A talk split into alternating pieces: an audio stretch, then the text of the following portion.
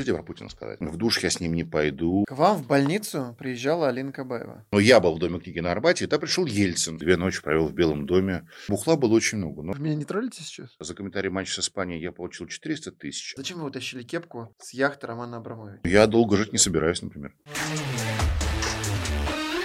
Друзья, привет! Сегодня у нас выездной выпуск, и он проходит где-то на околоземной орбите. Василий Вячеславович, здравствуйте! Привет, Глеб. Стартующий евро.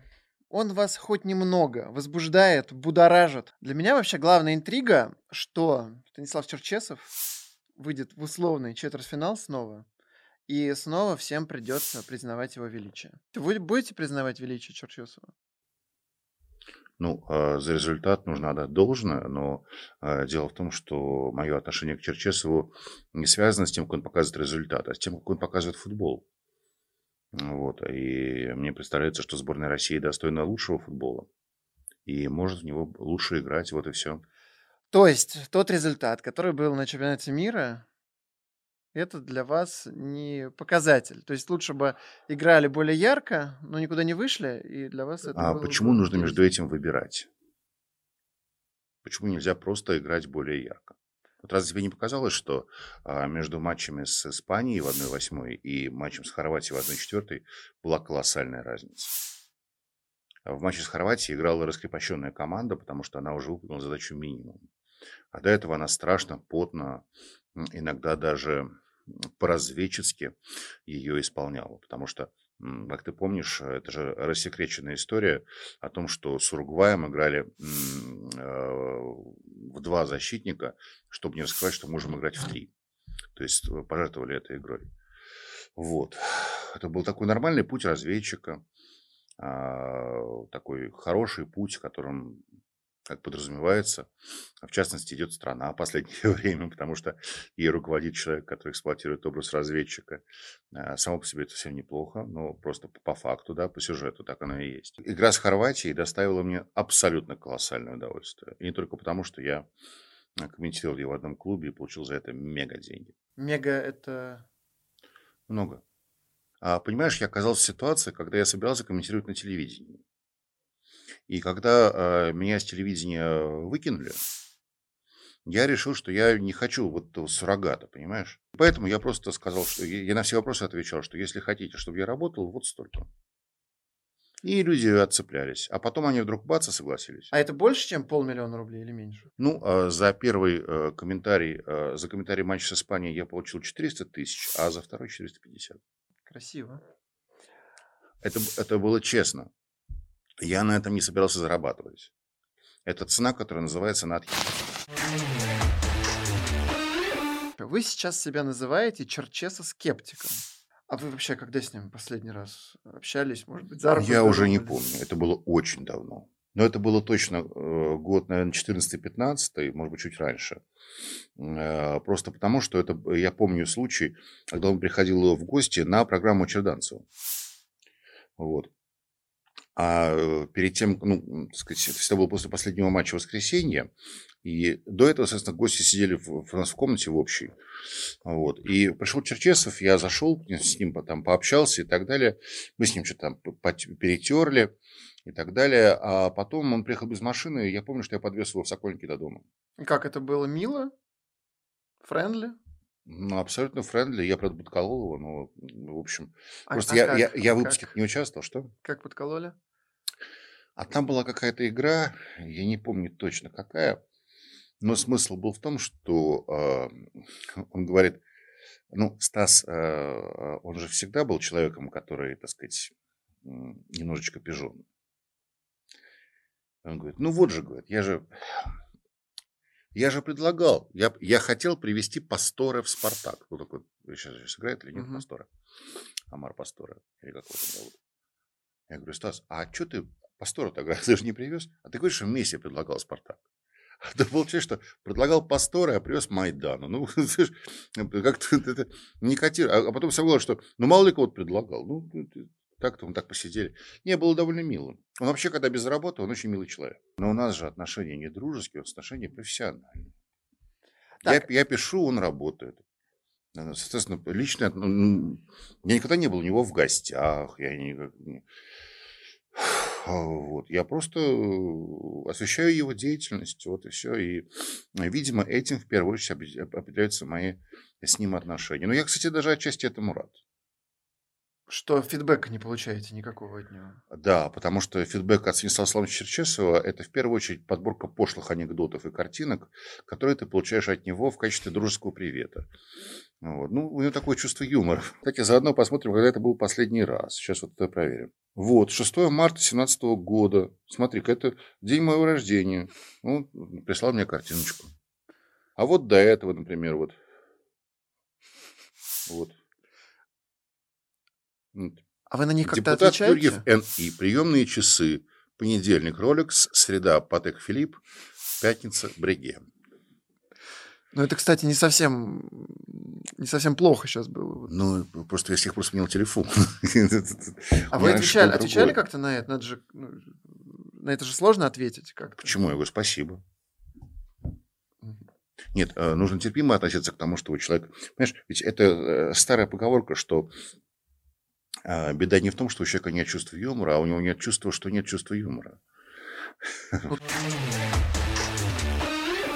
Как вы познакомились с Черчесовым? Когда это было? Наверное, еще... Он был одним из первых гостей на футбольном клубе а, в 94 году. Это было перед чемпионатом мира. Он приезжал на сбор.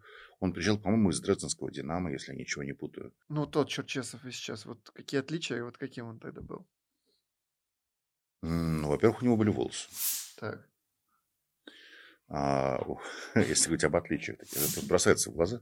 Но Черчесова всегда подтрунивали. Его всегда уважали, но его всегда подтрунивали. А с ним никто никогда не жил во время игры сборной. Вот. К нему все селили новичков. Почему? Ну, это невыносимо, потому что. Угу. То есть он какое-то свое мнение и позицию доносил до да, всех. Да, совершенно верно, совершенно верно. Вот он, так сказать, сам с собой живет. Вот. И э, ну, сейчас просто уже другое время, сейчас э, по двое не селят. Тогда вы обязательно подвое жили. Кстати, не вижу в этом ничего дурного, отчасти это развивает командный дух.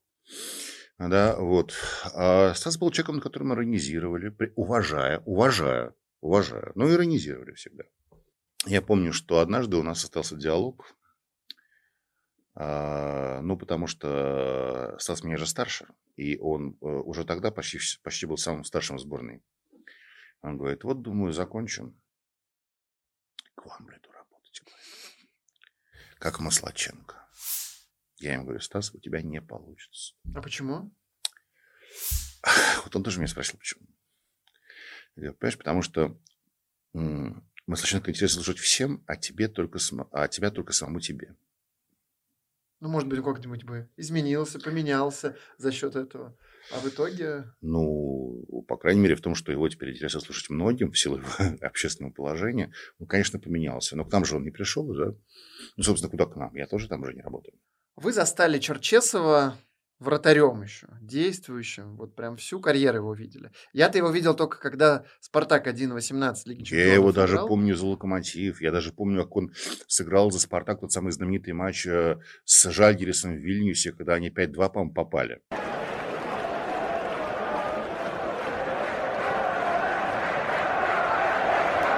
Каким вратарем был? Сильным? Не очень? Он был очень хороший вратарь. Вот в чем это проявлялось? На выходах хорошо играл, на линии.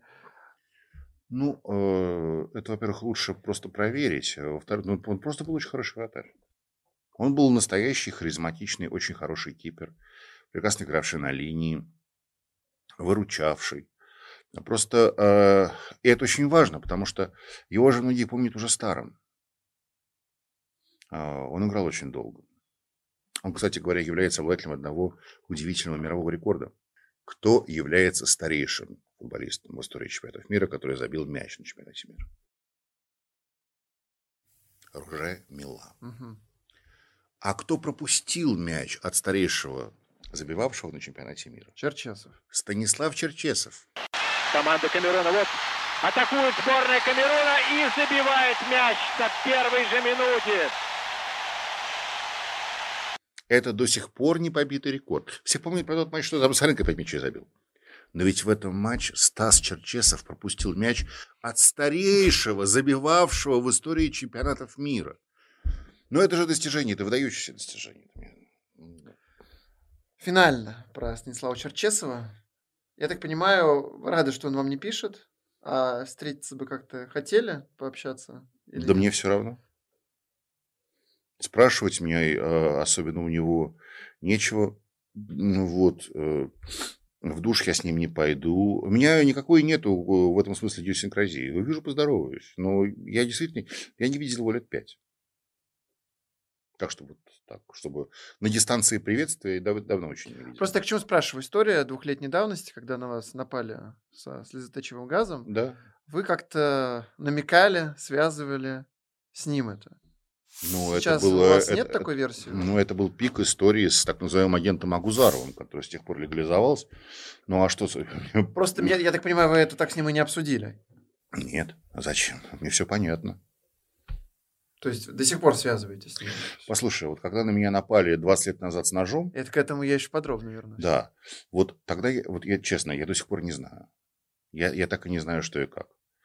Но когда тебе прыскают в лицо газом, то есть не угрожают жизни, ничего, это всегда делается, чтобы ты понял.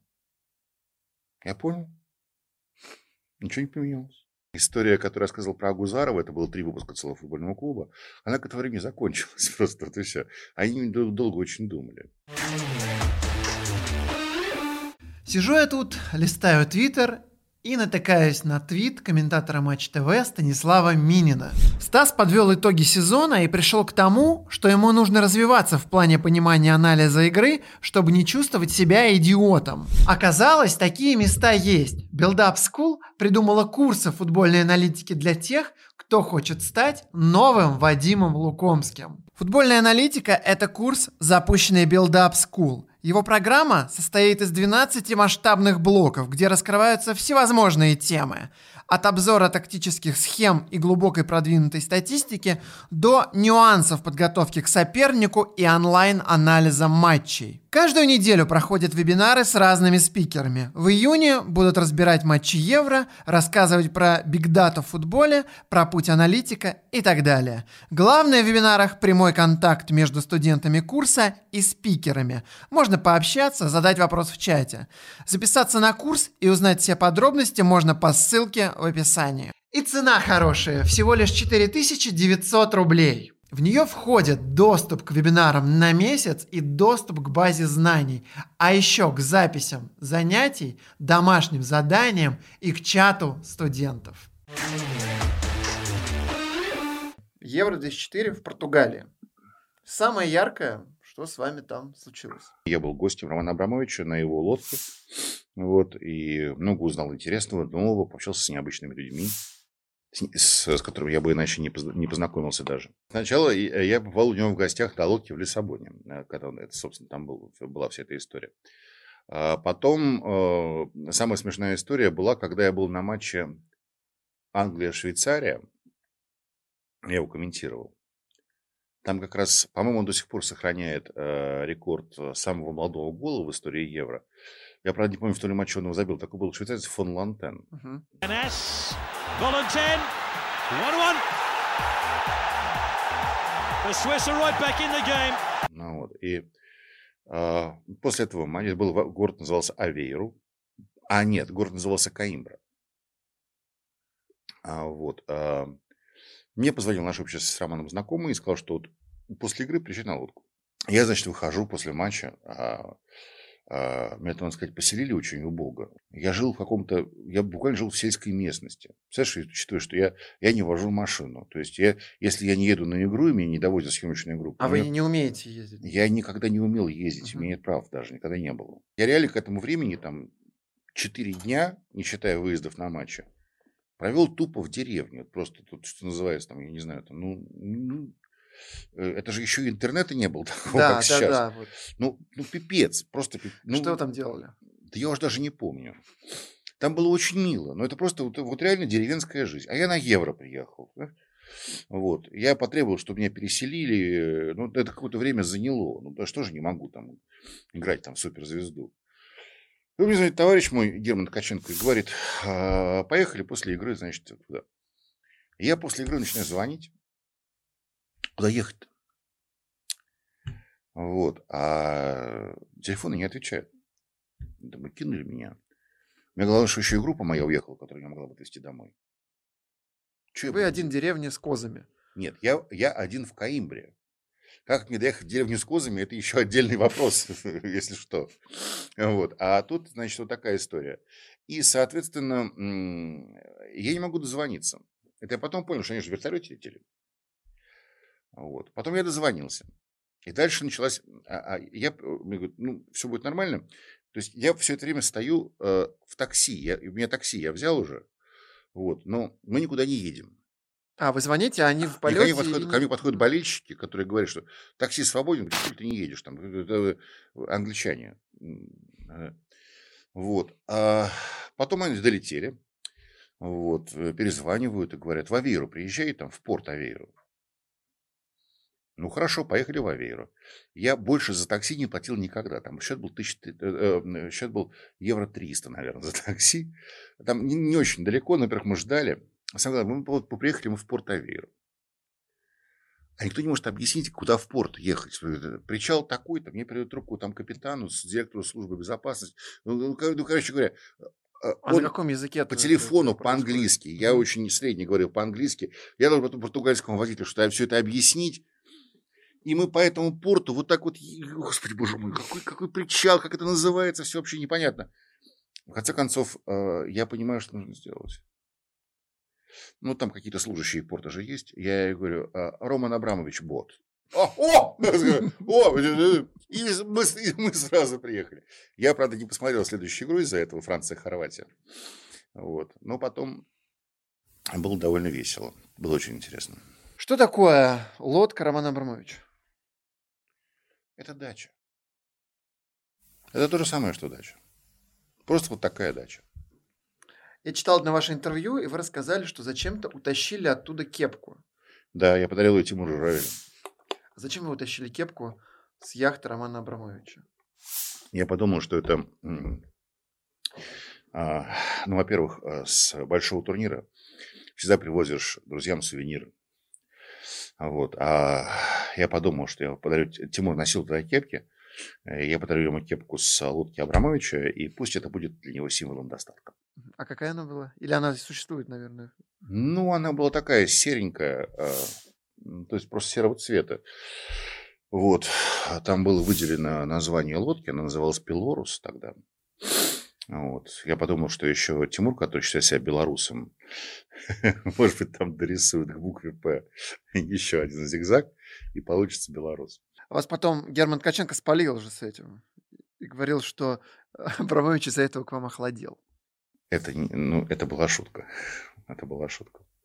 Мы сейчас действительно тесно не общаемся, но просто э, и нету как бы для этого оснований. Вот. Но я очень теплое чувство к Роману сохраняю. Я считаю его глубоко порядочным человеком. Вот.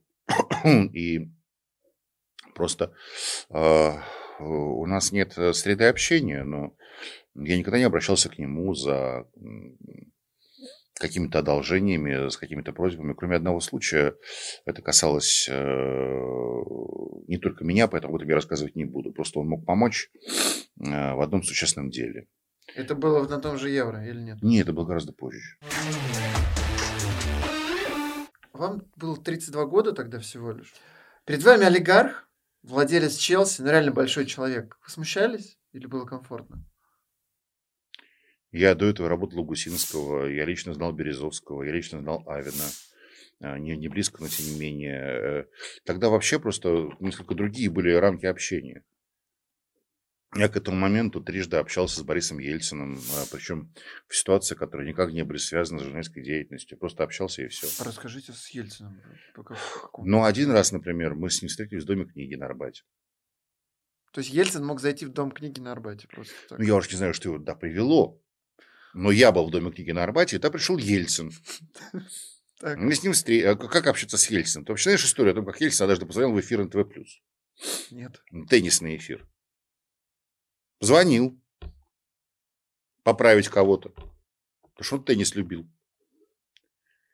Я уж не помню точно всех деталей, но это было просто правда была, когда редактор его не узнал, ответил ему, ну, не, не грубо, но тем не менее, так сказать, и так далее. И он тогда позвонил кому-то еще.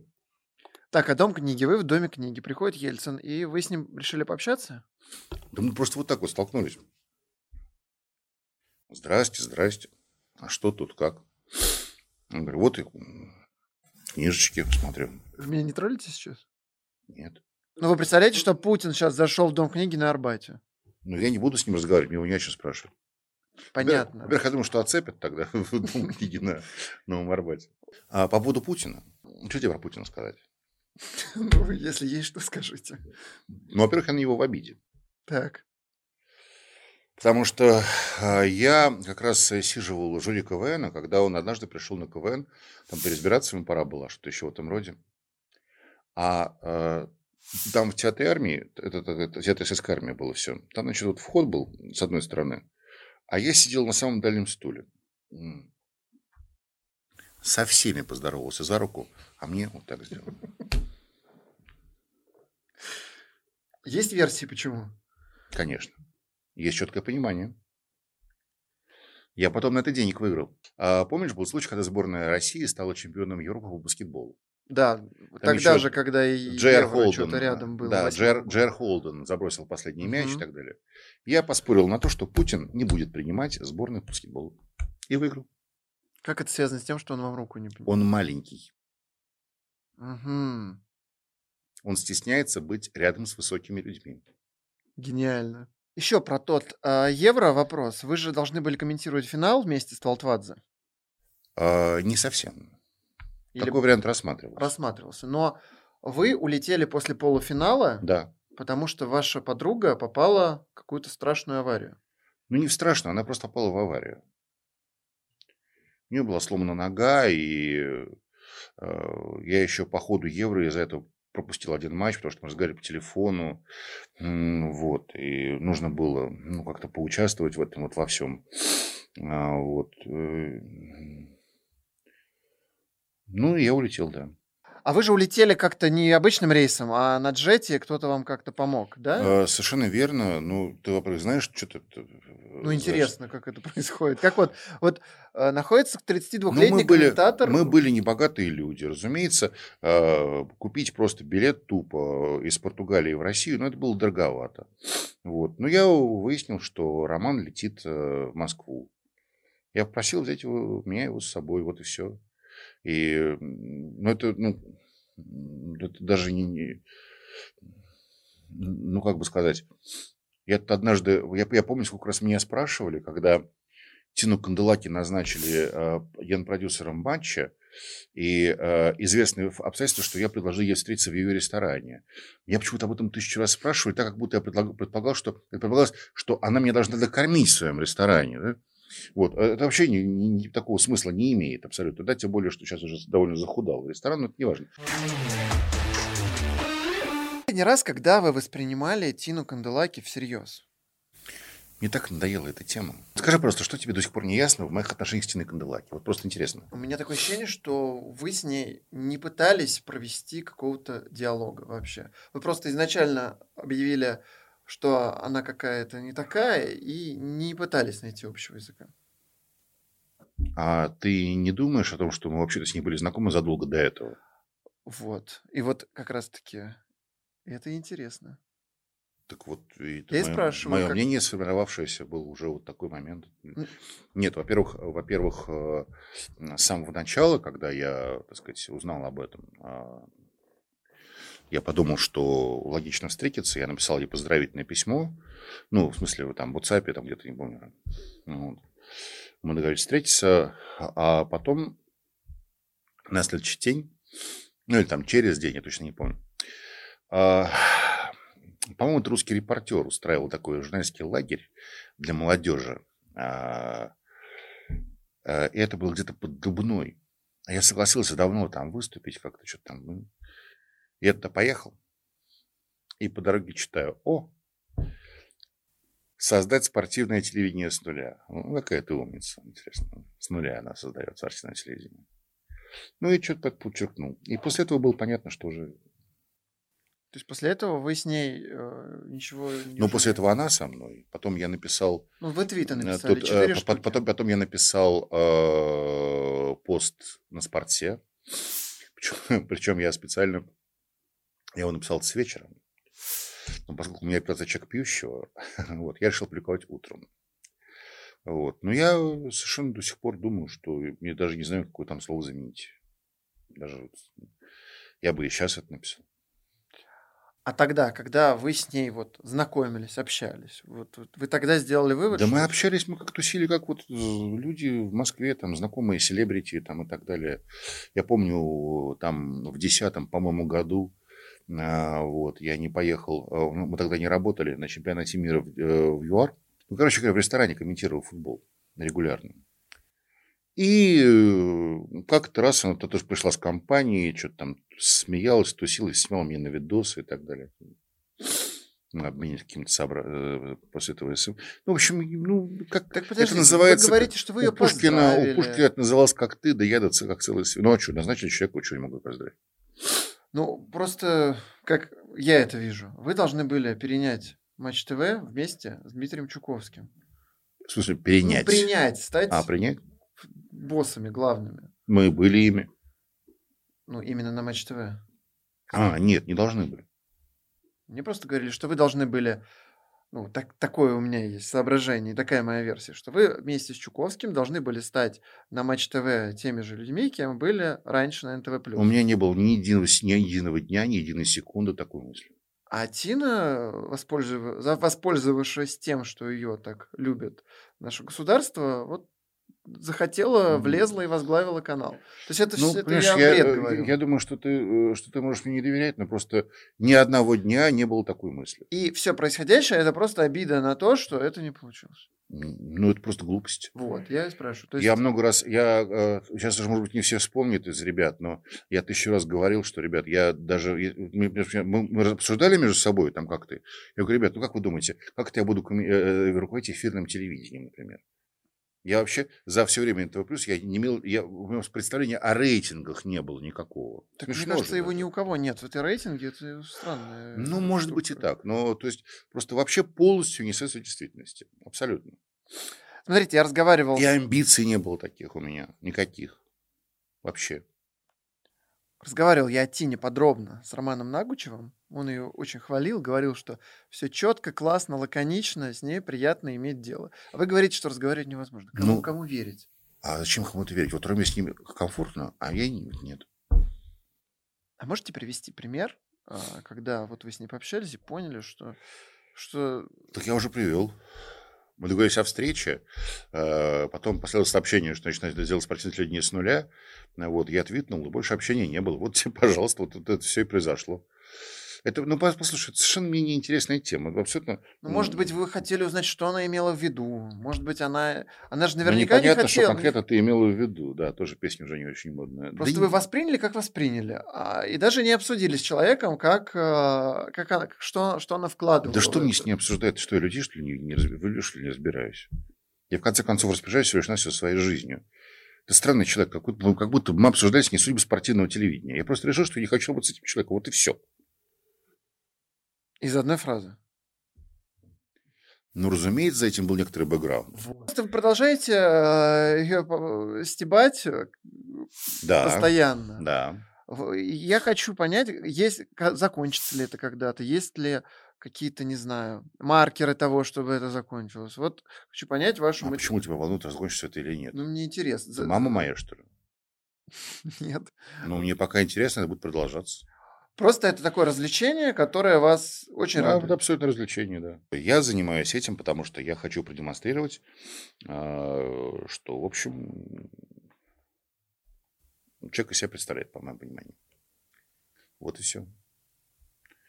Ну, нужно все-таки обладать особым талантом, чтобы а, поздравить Азмуна с победой сборной России, правда?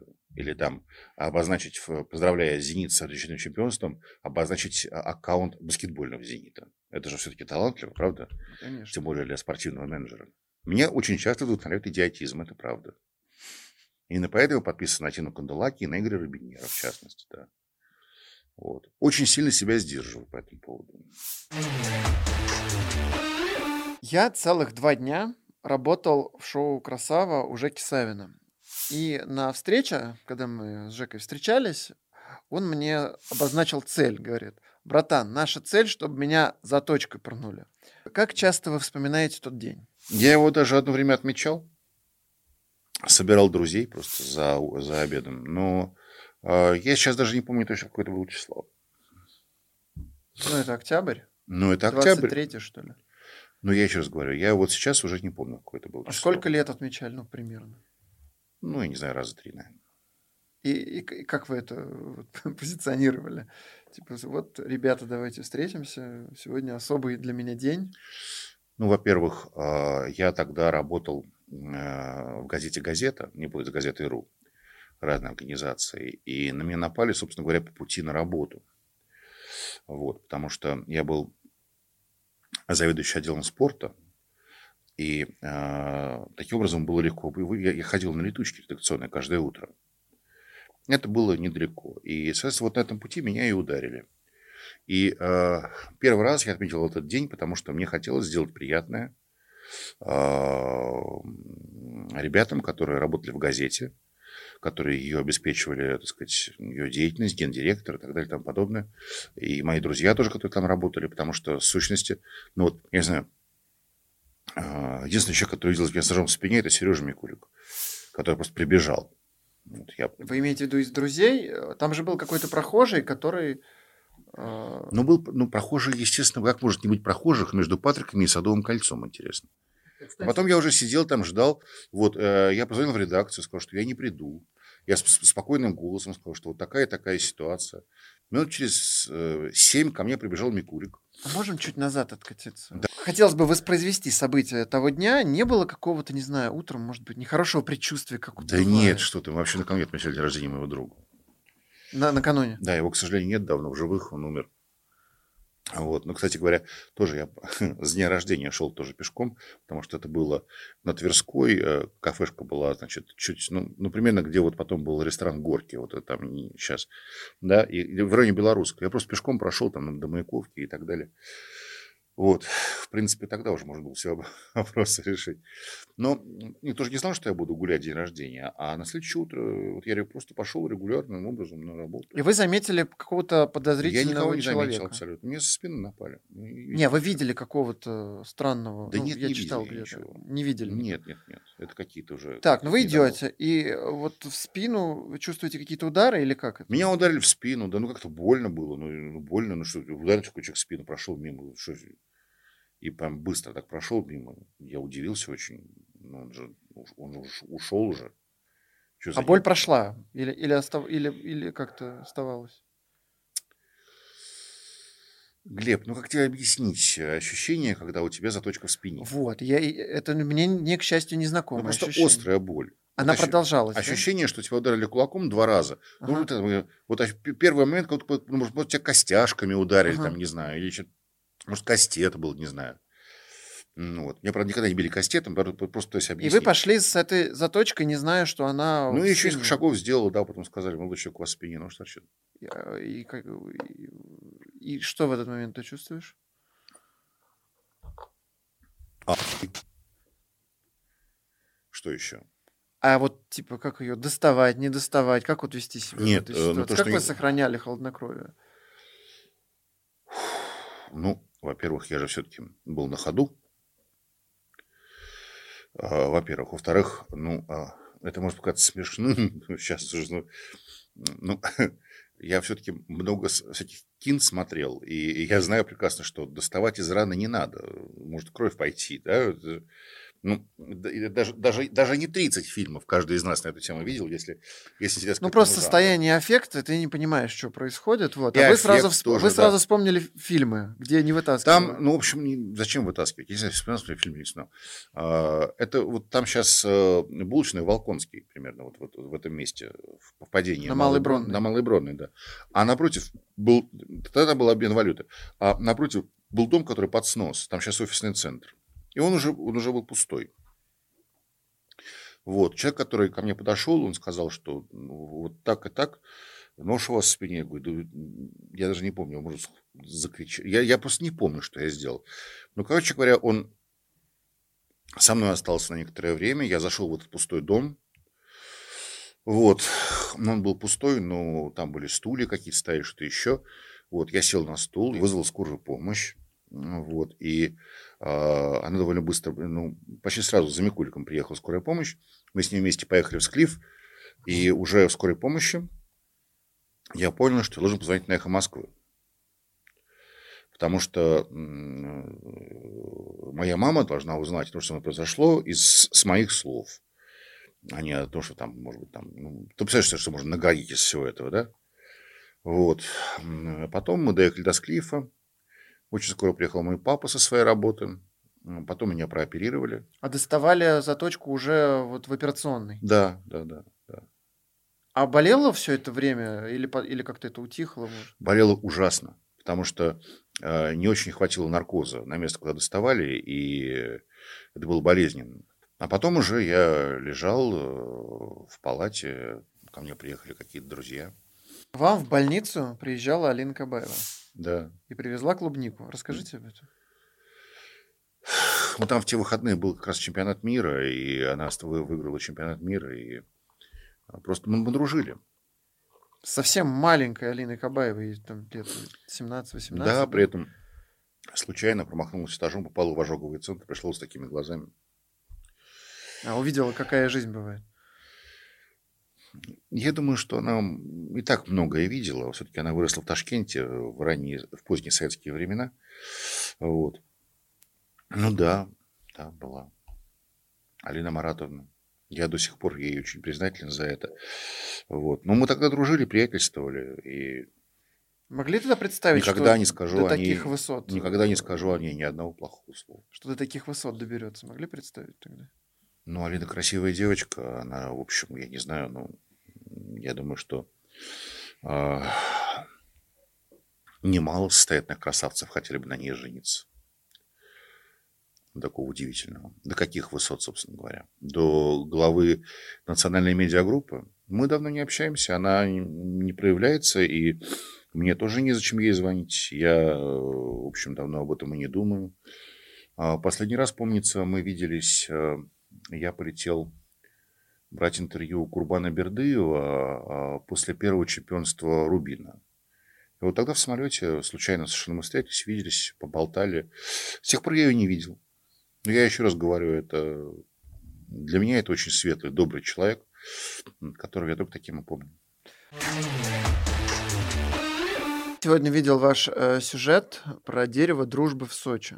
Ох, интересно. 60 лет исполнилось уникальному сочинскому цитрусу – дереву дружбы.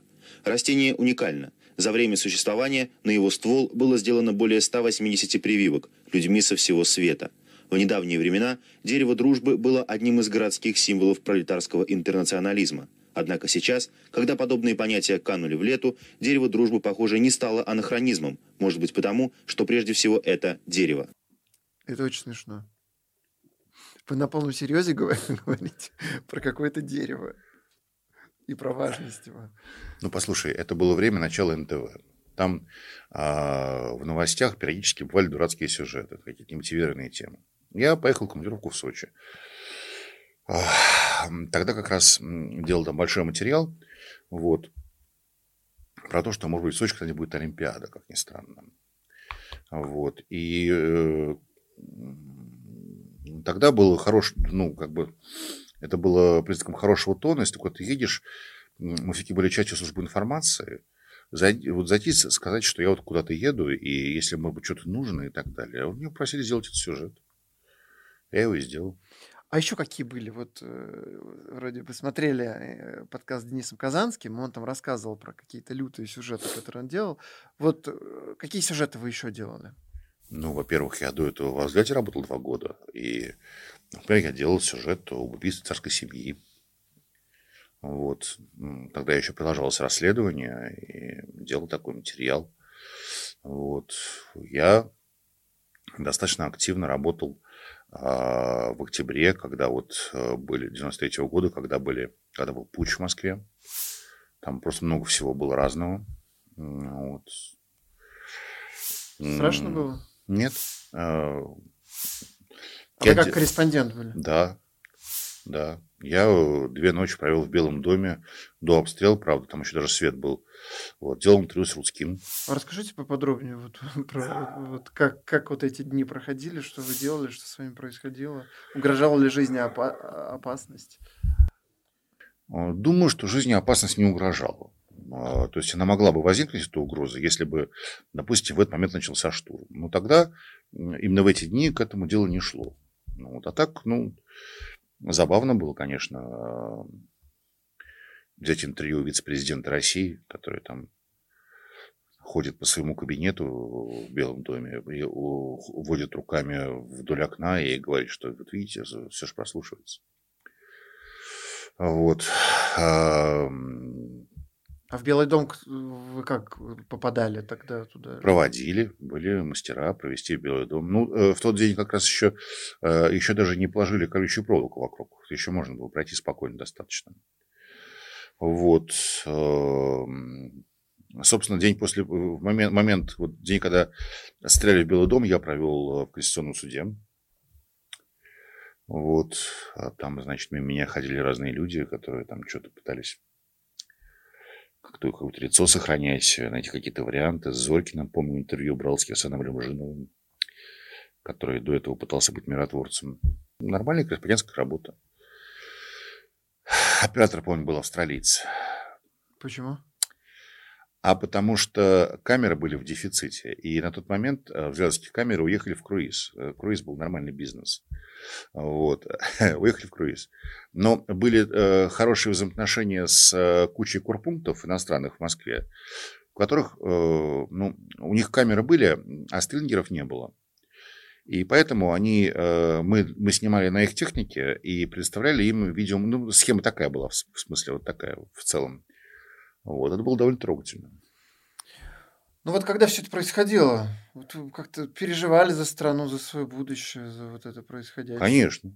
Ну как же, я же переживал. И какие мысли были? Слушай, ну это было очень давно. Ну, э, ну, если вкратце, то тоже это был... Потому что ну, вот перед тобой сидит человек, вот я Лемжинов снимал там в этом конституционном суде, а, вот, и вот только что ты видишь, наверное, на протяжении недели, смотри, он там пытался какие-то быть, каким-то быть миротворцем, какие-то там, какую-то наработать себе репутацию, что-то там какие-то 8 автоматов вывозил из Белого дома, типа для разоружения. Потом, если мы записываем интервью в Конституционном суде, когда все это происходит, включается камера и говорит, ну вы сами думаете, как, чем все это кончится? Мне 21 год.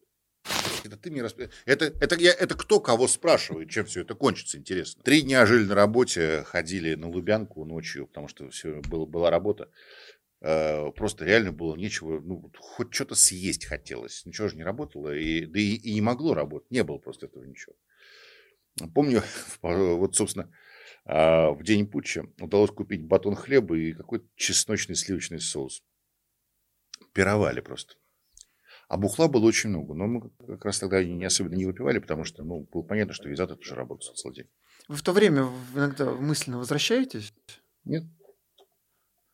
Просто вы в целом, насколько я читал ваше интервью, достаточно тепло отзываетесь о 90-х и вот, вот, этой свободе, которая была. Да. Но это просто, это не касается дней путча, это касается просто моей молодости, вот и все. Но то, что просто этот путь в принципе мог возникнуть. Да почему здесь путь? Как таковой путь меня совершенно не беспокоит, и я даже не вспоминаю об этом. За последнюю неделю а, я дважды был в компании значительно более молодых, чем я, людей. И, э, ну, первый раз это получилось спонтанно, а второй раз я просто исполнил на бис. А, вот. Я им рассказывал про то, как была устроена советская жизнь. А, я понял, что для ребят э, и девчат это нечто вроде приключенческого романа. Ну, как был устроен советский магазин, например. Ну, сейчас заходишь в магазин, все набираешь, приезжаешь в кассу, да, и э, там тебе, э, там, там, как называется, это все проверяют, и ты платишь. А нужно было в каждом прилавку в мясной, в молочный. Вот, там тебе взвешивали. Чек. Бумаг, какой чек? Бумажку заворачивали, бумажки писали карандашом. Вот. Потом ты в кассу с этим шел и так далее. Потому что ничего же не было. Вот. Ты представляешь, что ты приходишь в магазин, а там э, через, э, через зал из одного прилавка в другой э, одна продавщица другой кричит, Зин, ты сметану не разбавляй, я уже разбавила. За молоком с бидоном трехлитровым. В один, э, надо было вовремя прийти, потому что у меня было это тесто, поэтому это счастливое время. Это, все так жили. Колбаску сырокопченую два раза в год в заказике к Новому году папе, замдиректора по науке крупного научно-исследовательского института. Скажите, а люди, которые поэтому ностальгируют, есть объяснение? Так просто это не помнят и не знают, и все. Как не помнят, не знают? Не помнят и не знают. Или врут. Вот полно людей вашего возраста, которые да. мечтают это все вернуть. Ты вот, я смотрю, семейный? Да. А у вас э, дома есть большая хозяйственная сумка, с которой за продуктами ходите? Нет. Не могло быть иначе. Потому что, ну, я не к тому, что пакетов не было пластиковых, а к тому, что просто, ну, просто человек целенаправленно едет за продуктами. И то, что он найдет, он обязательно купит. Вот.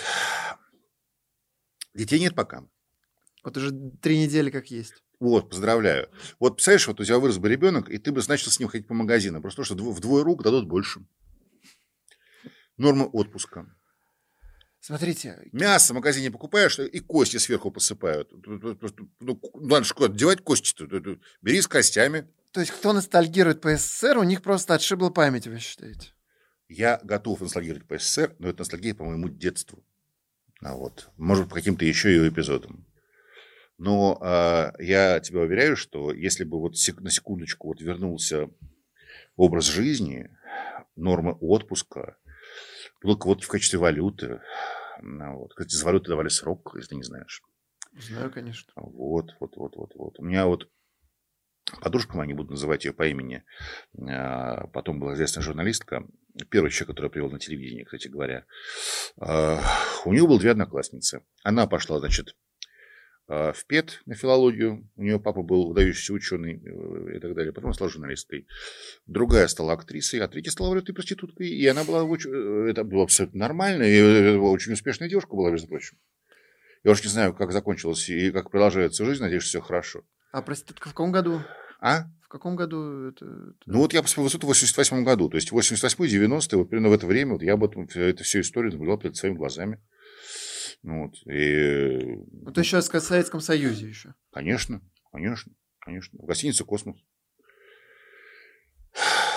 Вот.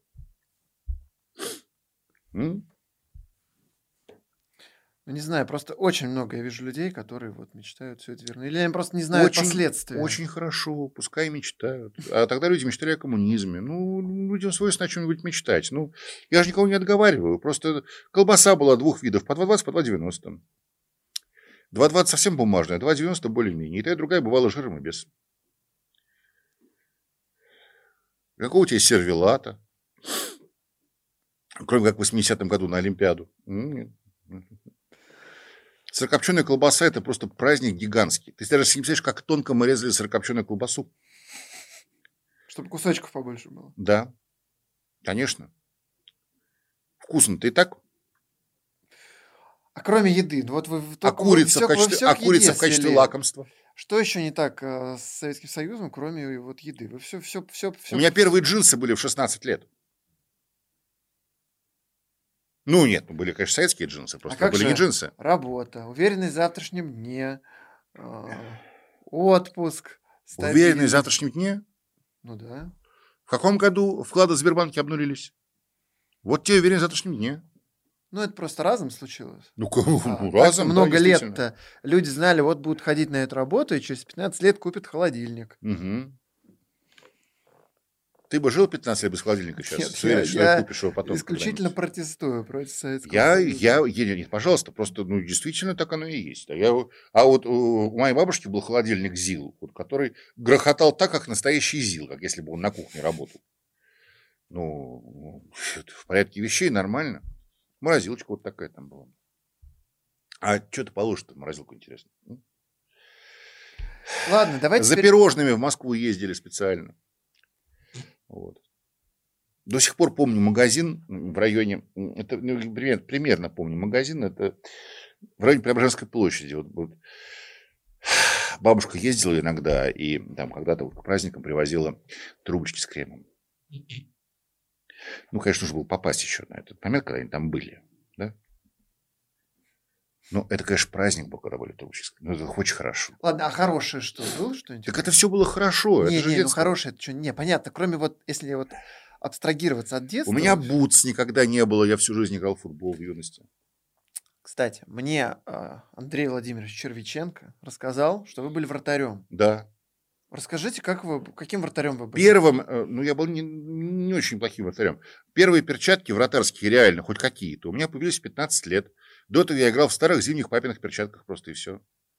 И, и, э, это было хорошо, ну, это было отлично, просто это было вот так.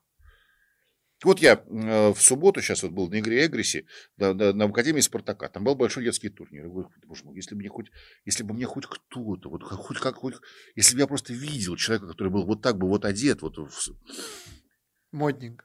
да не модненько, а просто хоть как-то. Василий, на старте карьеры Роман Гуцайт, и- на старте карьеры Романа Гуцайта, слышал от вас фразу «Рома, говно ты, а не комментатор». На старте карьеры все говно, а не комментаторы. А, Я э, хотел вот, наконец, очень хотел лично вас узнать, почему у вас именно такие методы, не знаю, вдохновения людей, если это так можно назвать. Почему вот... Просто я даже проводил опросы в своих соцсетях, и люди 50 на 50 отвечают, как они больше любят. Когда их хвалят или когда их ругают. Вот мне нравится, когда меня ругают. Меня вот это мотивирует на какие-то... Глеб, ну я как раз успехи. написал э, в ответ на Да-да-да. одно из твоих интервью, что рассказать, как тебя Вася Уткина, это просто залог нормального интервью. Да. Э, Там было много другого еще. Расскажите, вот Роман Гудсайд явно не похож на человека, которого вот э, мотивирует э, такая фраза. Вот ладно, там Нагучев, Шнякин, по ним видно, что они Такие крепкие слова ребята. периодически слышат все. И я их тоже слышал время от времени. От кого? М, например, когда я работал в «Взгляде», вот, есть и то, и другое, есть кнут, есть пряник, и потом, ну, э, ну, ты мне задаешь этот вопрос, я убей, не помню, по какому поводу и когда я ему это сказал. Ну, в принципе, вы же вот... Мне, ну, мне кажется, Роман Гудсайд Ну, такой получился из Романа ранимый. комментатор. Получился. Ну, так что ж теперь интересно? Ну, вы считаете, это правильный подход? Вот э, Керимова вы э, то ли Это- в шутку, то ли не в шутку увольняли, а Шнякину говорили... Так он, репор- напи- так он э, написал текст, в котором, э, в сущности, любовался тем, как, значит, какие-то турецкие болельщики у, у одной команды, у другой, значит, у болельщика увезли жену, изнасиловали и убили. Прям восторженный был текст по этому поводу. Что, с ума, что ли, сошел? Ну, хорошо. Ну, зачем вы сказали, что он уволен? Ну, э, А? человек же чуть-чуть это, ну, не знал, как он А там рассказывал, человека что- изнасиловали и убили. Задумайся раз, как об этом рассказывать. Вот и все.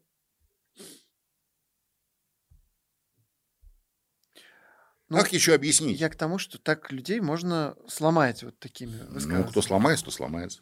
То есть изначально вы как бы были готовы, что если Гудсайд условно А это не сломался выйдет... народу? Ну, я не знаю. А, По-моему, никто не сломался. Как-то я не знаю, кто сломался. Ну, может, они просто не стали известными звездами. Может, А через нас не такое большое количество народу прошло, чтобы об этом говорить. Вот был парень Никита Горшенин, Да, да, да. да. Вот он не стал комментатором. Давал вам интервью, кстати говоря, вашему сайту. Ну, спроси, вот там, там написано, вот, э, типа, вот человек, который не стал комментатором, что его сломали, что ли? Нет. Наоборот. Вспоминает с, в общем, доброжелательно, с благодарностью даже, я бы сказал. Вы говорите, много другого было. Не только как Василий Уткин а наоборот. Да. А почему об этом меньше вспоминают? Потому что Ну, это наверное, неинтересно? потому что вы об этом не спрашиваете. Но дело в том, что Ну, так когда меня- как Гудсайту вы наоборот его хвалили, вдохновляли и так А, далее. я не буду об этом рассказывать, потому что это не мое дело. Я не хочу. А, п- Получается так, что кто-то где-то когда-то сказал или запомнил, а, как я э, был плохим, и вот я сейчас буду сказать, какой я хороший. Я... У меня дома есть фотография, когда я проставился, это было еще задолго до того, как Матч ТВ наступил. Мне было совершенно понятно, что я ухожу из сотрудности. И там есть все коллективные фотографии. Когда меня уволили, ко мне на день рождения, домой. Я не отмечал, это не в ресторане было ничего. Тоже приехали все. Вчера, кстати говоря, Слуцкого, который в тот день играл чуть ли не со Спартаком, поздравил меня вот в послематчевом интервью. Там был такой человек, э, владелом трансляции, Борислав Володин. Вот, я вообще удивился, как это, вот как это возможно на моем канале. Говорит, видимо, это не твой канал, Борислав Володин. Вот и все. И мне какие нужны еще другие свидетельства? У меня полная записная книжка. Я, я не знаю, что по этому поводу нужно говорить. Ну, то есть вы чувствовали, что, условно, в этот момент надо сделать так, и он не сломается, не обидится, а сделает правильные выводы? Я просто об этом не думал. Я а вы не говорю... переживали, что он там пойдет и жизнь самоубийством закончит? Глеб, ну я же сказал, я, я тупо не помню, когда это было с Романом Гуцайтом. Ну, это он теперь? мне лично говорил. Ну, очень хорошо. Я, я, я реально не могу вспомнить, когда это произошло. Вот с Альвином Керимом я помню. И сразу рассказал, когда это было. Вот Шнякиным было, вы сказали, э, репортаж, говно, но ты продолжай. И что? Ну, это нормально. А почему нет? Я а что в этом ненормального? Ну, это очень жестко. Почему? Продолжай. Это же все имело предысторию. Там про до Роберта того, Карлоса вы, он делал. До того, как выпустить человека, выпустить человека в эфир или сделать сюжет какой-то и так далее. Ты же с ним это обсуждаешь. Потом как получилось. Ну, получилось не очень, но ты продолжай. Что ж теперь, интересно? Ну, Шнякин говорит, что супер, это только мотивировало дальше. А. Ну, э, Шнякин вообще удивительный случай. Вы же его не любили сначала. И он... Я вообще абсолютно в него не верил. Мне, мне, мне сейчас не нравится, как он комментирует. А почему вы в него не верили? И почему, почему он вам не нравится, как комментирует? Ну, по целому ряду причин, но дело совершенно не в этом. Дело в том, что тем не менее он комментировал и остался работать. Потому что я был э, начальником, и я никогда не читал, я, я, я не мог собирать редакцию по принципу того, кто мне нравится. Вот и все. И Штякин, кстати говоря, надо отдать, отдать ему должное. Как-то раз это отме... именно это и отметил. Я просто не помню, это он мне написал в каком-то поздравительном письме или что-то еще в этом роде. Что вот э, ты никогда меня не ценил, но тем не менее ты дал мне возможность какую-то. Не... Это все глубокое заблуждение. Никому никаких возможностей я не давал. Люди своим успехом обязаны только сами себе. Больше ничему. Общение с вашими звездными воспитанниками. А, не надо говорить про воспитанников. Я еще раз говорю. Люди все обязаны своим успехом в первую очередь себе. Хорошо. Из общения с людьми, а, которых вы хорошо знаете, у меня сложилось ощущение, что вы мечтаете вернуться к работе комментатора. Это так или не так? Вы почему-то Нет, это не отрицаете. Это не так. Это не так. Почему? Я даже не знаю. Ты говоришь, что у тебя на основании общения с ребятами какими-то возникло ну, ощущение, ну, комментаторами я... Матч ТВ. Ну, это, во-первых, я, во-первых, это хорошо, потому что они, видимо, считают, что они занимаются главным делом на свете. Это хорошее представление само по себе, пускай так думают. И я совершенно не собираюсь с этим спорить. Но эм, у меня ну, просто нет такого желания. Но при этом на телеспорте вы что-то комментируете. Ну, я могу, ну, послушай, ну, ей-богу, ну, как, как все равно, что, понимаешь, там, э, допустим, там, соседка на даче попросила присмотреть за ребенком два часа, и ты, говоришь, по этому поводу думаешь, что я хочу иметь детей, например, там, семью и так далее. Смешно. Ну, почему мне интересно э, не пойти, э, когда меня товарищи приглашают, и не, не поработать с ними вместе в футбол? Интересно. Можно иногда. Просто это не работа. Ну, смотрите, а, у вас давно пропало вот это желание? И наверняка, когда вы перестали работать комментатором, долгое время хотели или, или не так? Ну, а, я очень тянул себя до чемпионата мира, потому что, конечно же, мне очень хотелось поработать на чемпионате мира в моей родной стране, безусловно. Но это не сложилось. Но спустя короткое время после этого была пара ситуаций, я понял, что я больше не хочу пытаться. Тем более, что это и было очень таким, я бы сказал, напряженным и трудоемким форсажем. Я не считаю, допустим, какой-то постыдной или позорной э, работу, например, там на младших телеканалах или вот я, допустим, на Евроспорте комментировал Championship целый год. Но просто мне Championship ни зачем не нужен. Я приезжаю на Евроспорт комментировать Championship, я из-за этого не посмотрел, пока я еду, пока я сижу и пока я туда уехал, я не посмотрел какие-то другие футболы, которые мне будут гораздо полезнее. Я, вот если я про это напишу, это никто не прочитает. Ну, зачем же мне это надо? Только в качестве упражнения. Только ради этого. Вот. А, это имело значение, если хотите работать на чемпионате мира. То же самое касается работы, допустим, а, в кабаках. Это достаточно интересный жанр. Ну, послушай, ну, а, я, конечно, уже стар и толст, но я прекрасно знаю цену себе как шоумену. Мне несложно работать в пабе. Я это, по большому счету, могу сделать и, там, я не знаю, в каком-то очень смутном состоянии души в случае необходимости. Вот. Ну, то есть, это, ну, это не заводит. Это я, опять-таки, могу сделать по дружбе. Друзья скажут, Вась, может, ты проведешь у нас? Ну, давай, давай, пригласи. Да я... Но будет, вы же сейчас свели будет стол, все будет стол к... моих друзей, и они там сидят, посмотрят, и мы за это не заплатим. Вот, ну, как-то вот так. Это же просто, ну, это не нужно. Вы же свели сейчас к Евроспорту, что там был чемпионшип, и к кабакам. Получается просто... Я бы в качестве примера привел. Ну, хорошо, если бы на Евроспорте была бы АПЛ. А, во-первых, никто никогда не говорит никогда. Вот. Это во-первых. Во-вторых, э, э, а на Евроспорте есть АПЛ? Да нет, конечно. Я, Тогда о чем мы говорим? Я говорю, что есть проблема площадки, наверное. Нет, а ты, сказал, ты, сказал, ты сказал не так. Ты сказал, что э, многие мои, многие наши общие знакомые считают, что я мечтаю к этому вернуться. Ну, это, это не так. Вы же сказали про свой статус шоумена. Конечно, вы должны комментировать что-то приличное, а не чемпионшип. Но я не хочу. Я не хочу. Что не хотите? Комментировать не хочу. Ну, это как тут...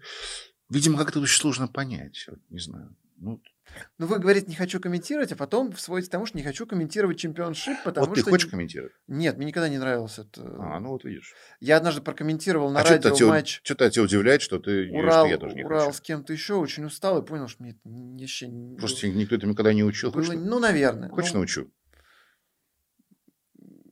Так. Ты все время разговариваешь вот со мной о ребятах с плюса, а ты поговори о ребятах с телеспорта. Это, вообще-то говоря, наш, э, наша со Стасами, Гридасовым, Мининым э, школа, школа спортивная, которая сейчас будет запрещена, скорее всего, потому что нельзя заниматься практической деятельностью больше. Да? Ну, вот. А, и ребята, все, кто хотел, всех профессий. Между прочим, не последние пацаны. Вот. И ты спросил, что пришел телеспорт. Ну, как я им откажу, интересно? Так я, я же не против. Я про вот именно. то, что вы пробуете и чуть-чуть как-то возвращаетесь. Да не возвращаюсь я никуда. Э, прийти вторым номером покомментировать, я же говорю, это может орангутанг сделать, в принципе, если с нормальным собеседником. Поэтому это не возвращение никакое, это шалости все. Шалости. Вот. И э, даже я не знаю, что по этому поводу сказать. Просто у меня в этом отношении все хорошо. Вот. Что есть возможность пошалить. Вот именно. Я в этом отношении совершенно свободный человек. Хочу – шалю, не хочу – не шалю. Потом, когда мне комментировать? У меня по две игры агрессии выходные. Когда вы комментировать интересно? Я, я, я, очень глупо содержать команду, э, болеть за нее и не ходить на нее смотреть. Это просто как-то вот даже это проны, а пронаидальнее даже, а чем сравнивать свои заработки. понимать Федуна, Галицкого, когда вот... У меня с Галицким возможно очень разговор по этому поводу. А, ну, мы а, общаемся в среднем раз в год. Давно, правда, не виделись. вот. И э, где-то спустя год после начала проекта «Эгрисси», о котором он знал, потому что я привозил к нему на просмотр парня. Вот. А, Э, мы пошли гулять в парк, что должны делать все, кто приезжает в гости к Гальскому, и все делают с удовольствием, надеюсь, потому что я с большим удовольствием это делаю. И он говорит, ну и как вы думаете, что, какие у вас впечатления? Я говорю, потратил раза в три больше денег, чем думал, но абсолютно в, в полном восторге. Он говорит, это я тоже сам.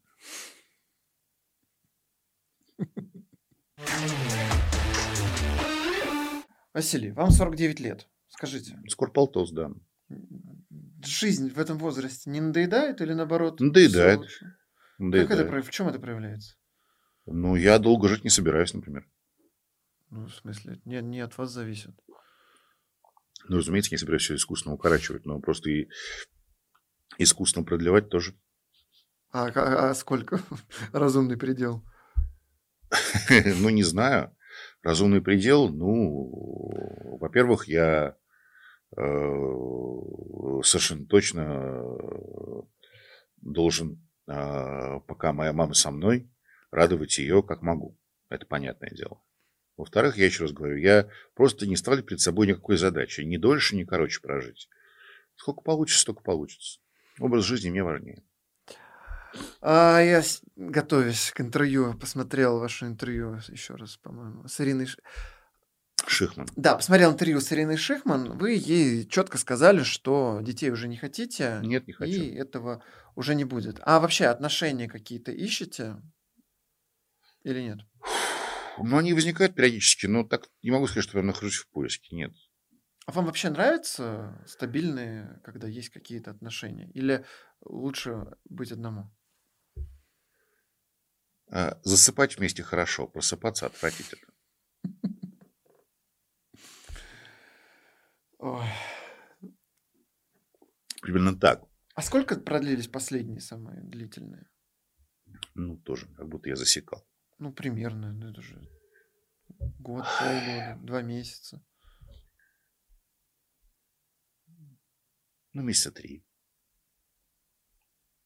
Главное, чтобы они были необременительными, я же говорю. Я не стремлюсь заводить отношения, и это уже не фобия. У меня были достаточно длительные отношения. Я, в сущности, два раза был женат. Вот, но, э, но сейчас их нету, и мне без них комфортно, очень комфортно. Я привык жить один. Понимаешь, все-таки это образ жизни. Ну, вот я и про то и спрашиваю. То есть вы не верите, что вы сейчас кого-то встретите и там... Это не вопрос 10 веры, лет, Глеб. э, Это просто, просто я привык жить один. У меня сформировался жизненный уклад.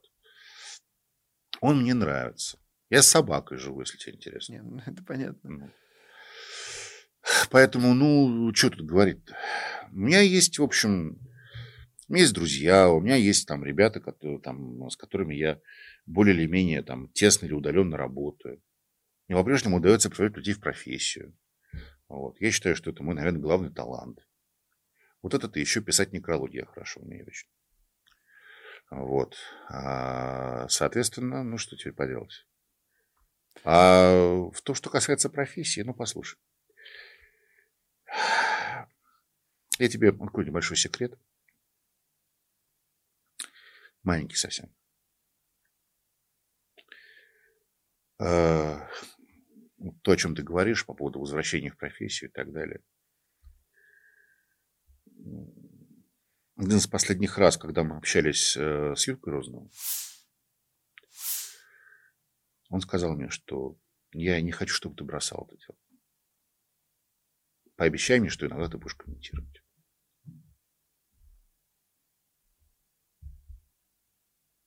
Вот все. То есть в этом плане у вас есть такая ответственность. Ну, мало ли, что из, э, Юра мне обещал, или что я ему обещал. Я вот еще раз попросил бросить азартные игры, например. Ну, ну, не получилось, ну, какая разница, в конце концов. Ну, жил человек, как жил. Вот, что я ему тоже мама, что ли. А, Вот. Но э, я же очень хорошо знаю, что как с Розой больше не будет. Ну, потому что это было невероятно. Мы вот реально до самого последнего момента, когда там периодически возникала ситуация, мы буквально заканчивали друг за друга предложение. Не самое просто сочиненное предложение. Вот. И хотя мы прекрасно знали, к чему все идет, и было понятно, что это вопрос времени. И Юра на самом деле прожил не намного дольше, чем ему сказали, когда, он заба... когда выяснилась его болезнь, но тем не менее. Для меня это был совершенно гиперболезненный удар, просто ужасный. Вот. И я даже так и не написал никакого текста на его уход, потому что я не могу собрать кучу мыслей. Вот. Ну, Что ж поделать? Что А вами... Роза, а Роза, по-твоему, мало что ли говорил а, молодым коллегам, что ты говно ничего не стоишь? Ой, На каждом шагу. Сколько угодно раз. Хочешь, это рас- почему-то меньше хочешь, хочешь, ну что поделать? Он не был начальником. Хочешь, расскажу мою любимую историю про Розанова? Конечно. Э, Это было давно, он был молодой совсем. Это был год, наверное, 2000 Э, Незадолго до этого ушел из жизни э, наш добрый старший друг и, в общем, во многом ментор Юры в профессии на ранней стадии, Евгений Александрович Майоров.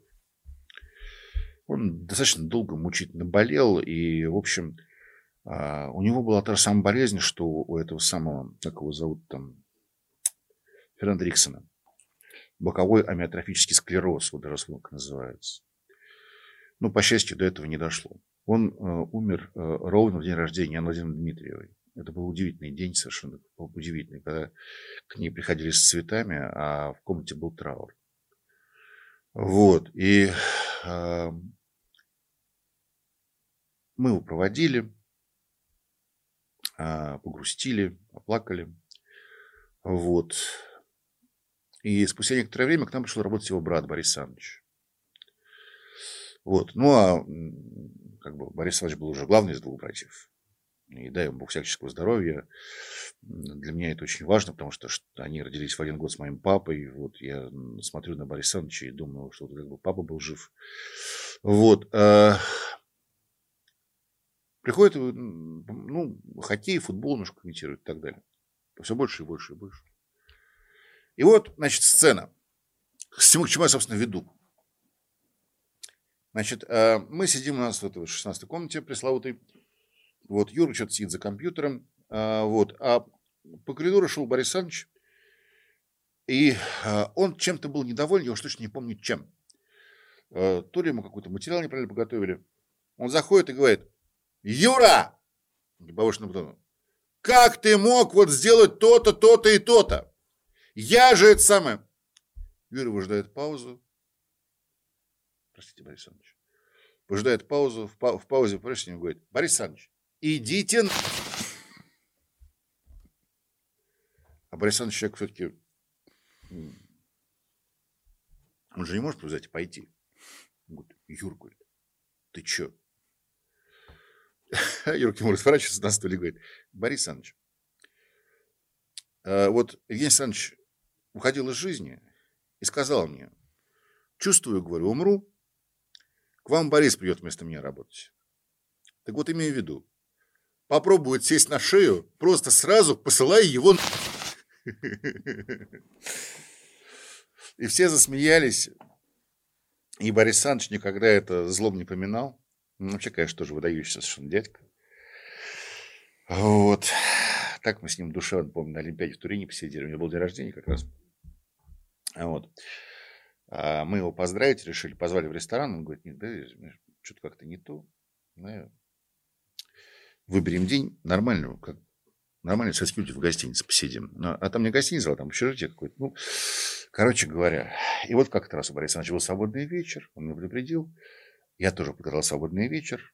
У меня была, значит, бутылочка вискарика, у него была, значит, бутылочка водочки. Вот он ее, значит, за, заблаговременно, там такие намордники были на окнах, типа вот он выставил там на окно. Мы зашли с ним в магазинчик, он купил колбаски, хлебушка, что-то еще, расстелил газетку. И мы с ним прекрасным образом, выпиваючи, посмотрели, как Плющенко становился олимпийским чемпионом. И болтали о разном. И вот тут вот на газетке вот, он на кушетке сидел, а я на стуле около стола. Вот так это было душевно. А ты говоришь, советские времена. Вот это так все и...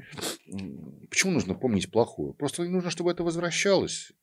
Вот и все. Тебе же не придет в голову на газете колбасу резать. А в этом есть некоторый уют, как ни странно. Василий, спасибо вам большое. Будем мы, наверное, заканчивать. Надо бы. Друзья, наконец-то у нас получился самый длинный выпуск. Каждый раз я это говорю, и каждый следующий получается все длиннее. Глеб Чернявский, Василий Вячеславович Уткин. Всем спасибо. Пока-пока-пока. Пока. Пока.